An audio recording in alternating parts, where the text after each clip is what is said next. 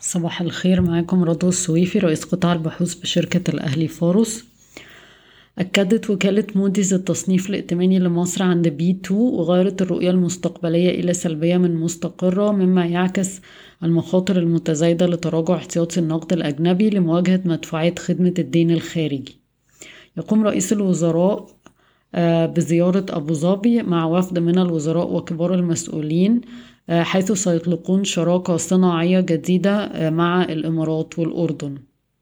يخطط المستثمرون في الإمارات لزيادة استثماراتهم في مصر ل 35 مليار دولار أمريكي على مدى الخمس سنوات المقبلة من 20 مليار دولار حاليا.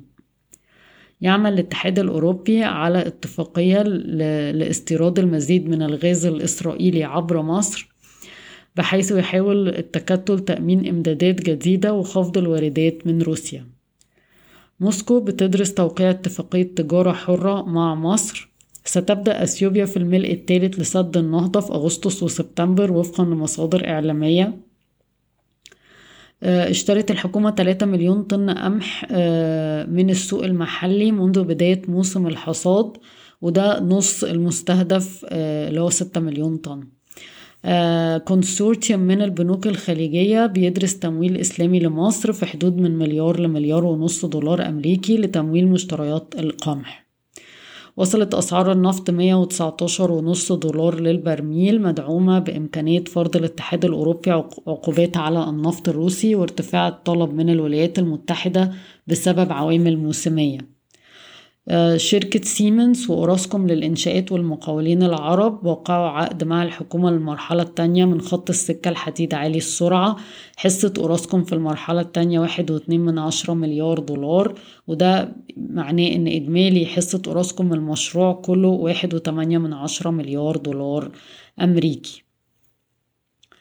MTI سجلت نتائج ضعيفة للربع الأول من عام 22 51 مليون جنيه مصري تقريبا بانخفاض 60% على أساس سنوي بسبب انخفاض الإيرادات 23% على أساس سنوي انكماش في الهوامش خسائر سعر الصرف 5 مليون جنيه وخسائر 2 مليون جنيه ونص من الشركات التابعة زي آه، ابتكار. آه، السهم بيتم تداوله عند مضاعف ربحية تقريبا 14 مرة لعام 2022 مصر الجديدة للإسكان سجلت انخفاض تقريبا 97% على أساس سنوي في الأرباح ل 3 مليون جنيه بسبب آه، انعدام مبيعات الأراضي. الربع التاني الأرباح هتنطلق لأن هم مفروض وقعوا عقد بيع 243 فدان في هليوبوليس الجديدة مقابل واحد وسبعة من عشرة مليار جنيه. لاسيكو تحولت للربحية أخيرا بعد ثلاث سنين ونص والربع الأول من عام 22 سجلت أرباح 33 مليون جنيه.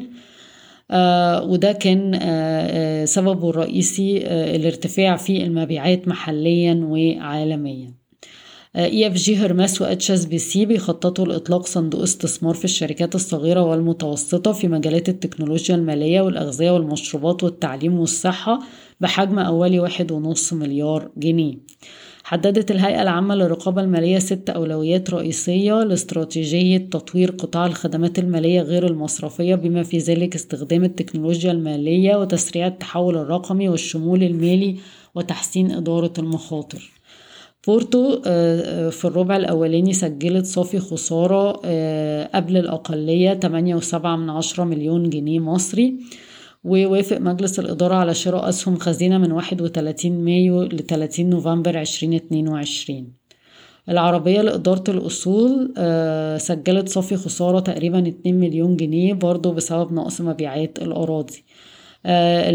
مدينة الإنتاج الإعلامي هتوزع أرباح خمسين قرش بعائد توزيعي عشرة ونص في المية سنويا. تاريخ التسجيل 12 يونيو وتاريخ التوزيع 15 يونيو. بشكركم ويوم سعيد.